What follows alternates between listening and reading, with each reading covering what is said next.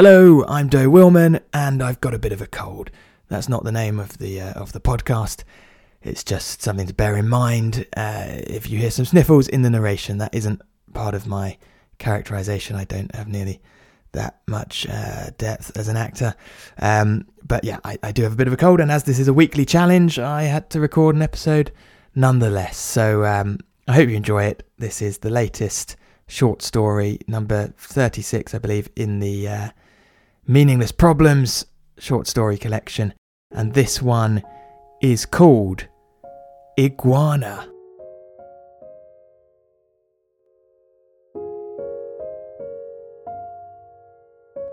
I'm sitting here in my office, watching an iguana crawling slowly along my desk.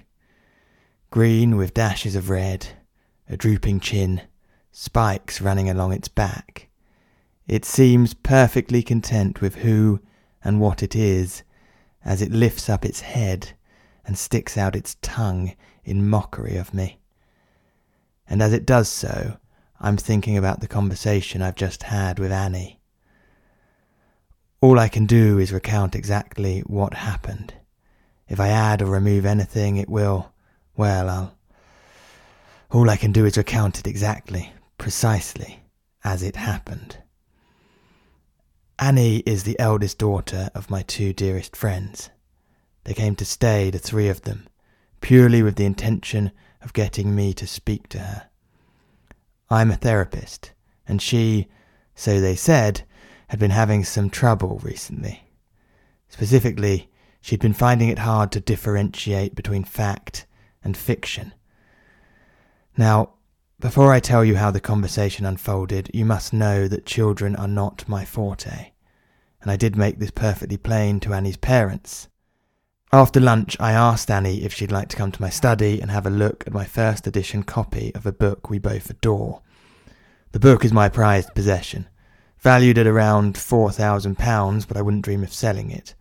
Printed in 1950, it has a cream dust jacket with a simple cartoon of Edmund and Lucy riding on the back of Aslan. The text reads The Lion, the Witch, and the Wardrobe A Story for Children. C.S. Lewis. Can I touch it? she said. No. Oh, go on. Afraid not. Come on, Uncle Simon, please. If I don't touch it, how will I know it's real? Ah, well, I said that that's a very good question. Her face dropped. Oh dear, she said. You've been speaking to my parents, haven't you? They've told you that I can't tell the difference between fact and fiction, but it's not true. They don't listen. She spots my fish tank and runs over to it. I know there are books and plays and films and TV shows and dreams, she says, speaking to me from the other side of the glass. And I know there's what people call real life. I can tell the difference between the categories. I just don't know why we give this final category, real life, such significance. In fact, as far as I can see, there's only one major difference between fact and fiction, and that's that fiction is much more important.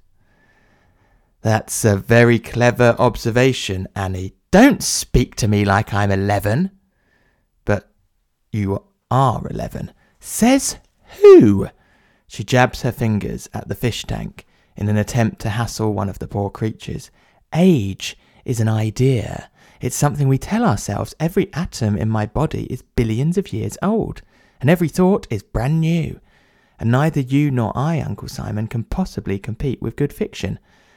Think how much of an impact The Lion, the Witch, and the Wardrobe has had on the world. Think of all the people who read it and all the subtle ways in which it's changed them. There are very few real lives that can compete with the lives of Edmund, Lucy, and Aslan. If you were to die suddenly right now, it would affect my parents and me and a small group of people, maybe quite a large group, but it wouldn't have anything like the impact of Aslan's death. But come on, Annie, I said. What about the relationship you have with your actual mother? We're just characters, aren't we? She's been cast as my mother. No, no, that's not true. Your mother loves you, and Aslan loves Edmund and Lucy. Aslan's not real. He's more real than my mother. They're both concepts that come to life whenever someone thinks about them. But Aslan's advantage is he's quite a bit more famous. Your mother is real, continuously, for as long as she's alive. My mother's a busy lady, you know that. There must be hours every single day when she's not thinking about me and I'm not thinking about her, and no one else is thinking about either of us. And for those hours, the concept Annie's mother doesn't exist. And all it is is a concept. But I'd imagine someone somewhere is pretty much always thinking about Aslan. No, no, look. Something doesn't cease to be real if we all stop thinking about it. Okay, she said. Give me an example of something real that you're not thinking about. I smiled. You're very clever, Annie. I should be. I'm billions of years old. I wasn't thinking about, I don't know, iguanas. But now you are. But I wasn't. But now you are. What you're doing is an intellectual trick, and a good one. Anyway, she said, running back from the fish tank at full speed and slamming her hands against my desk. Iguanas aren't real. They're ridiculous creatures. So ridiculous, in fact, I think you just made them up. Well, I know I didn't. She seized the copy of The Lion, the Witch, and the Wardrobe and held it above her head. Maybe you've gone mad. Put that down, Annie. Maybe your brain just invented them out of nothing. It took a lizard and gave it a Mohican and created a piece of pure fiction. How do you know for certain that this isn't what happened? What if everyone you ever met from now on told you iguanas were just in your head? Well, uh, I, I, I, I'd show them an iguana. And what if they couldn't see it? What if you showed them an iguana and they thought you were pointing at the air? You'd have to conclude that iguanas aren't real. But that that's not, it happens all the time. People are always seeing things that aren't real. I see Stevie every day when I come down for breakfast. She's sitting at our table playing with her toys. Stevie. I'd been wondering if this might come back to Stevie. Annie's little sister, four years younger, died last summer. I picked my words carefully. Stevie was real, I said and your memory of her. If she and I have a conversation, as we often do, it is every bit as real as the conversation you and I are having right now, Uncle Simon. No, Annie, it's not. This conversation is really happening, and can you please put the book down? Is it, though? Are you sure it isn't just in my mind? No, no, it's real. It's really happening. So it's not in my mind. No. Wow, she said. For a doctor, you're really not very clever, are you? With the book under her arm, she ran back towards the fish tank. Okay, look, I said. In one sense, yes, it is in your mind. But, but please, give me the book. There you go, you see. Everything that ever happens in my life takes place in my mind. My brain can't access the real world. All it can do is take in sound and light waves and other sensory information and process them into a picture. But it is just a picture. It's my mind's idea of real life, and that's the only real life I'll ever get. Everything that happens, including this conversation, happens in my mind. The exact same thing, the exact same thing happens when I'm talking to Stevie. My brain creates a picture of her just like it creates a picture of you how she looks, what she does, how she sounds. It's the same process.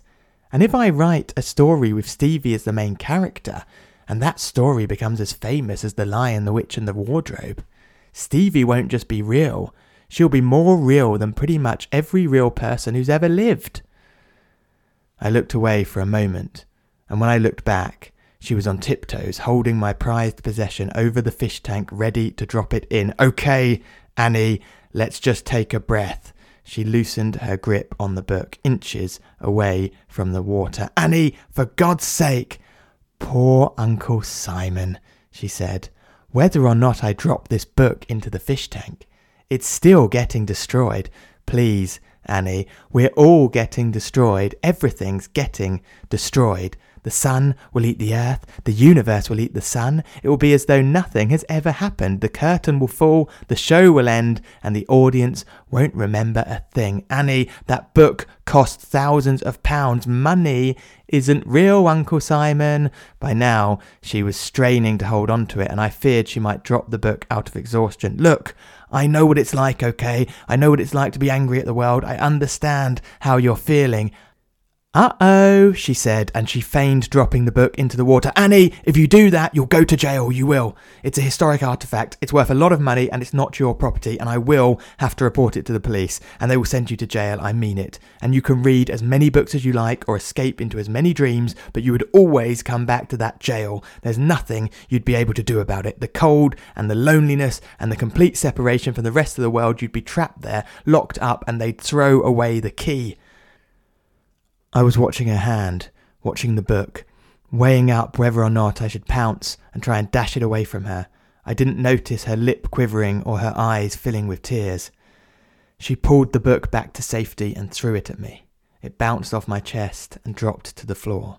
And still I looked at the book rather than her. I inspected it, made sure there was no damage to the dust jacket. I delicately picked it up and put it on a high shelf out of her reach. And I saw her. I saw the tears. I saw her lip quivering. I saw her for the eleven year old girl she was. She had lifted herself up onto my desk and was sitting there beside my keyboard, looking up at me with her sad eyes. I'm sorry, Annie, I said. I really am sorry. I didn't mean to. And she smiled. She beamed. Any sense of unease evaporated as though it was all an act. Don't worry, she said before sticking her tongue out in mockery of me. I know you were lying about sending me to prison. Grown ups do it all the time. That's the problem with real life. So many lies. I forced a smile. Once again, she had a point. There is, I said, quite a lot of fiction in real life and I can see why it can all get a bit blurry. But real life, Annie, real life is what remains when all the fiction is stripped away. She thought about this for several seconds and nodded. I quite agree. Wow, I thought, a breakthrough. Maybe I had taught her something after all. Come on, Annie. Shall we go downstairs and face the real world together?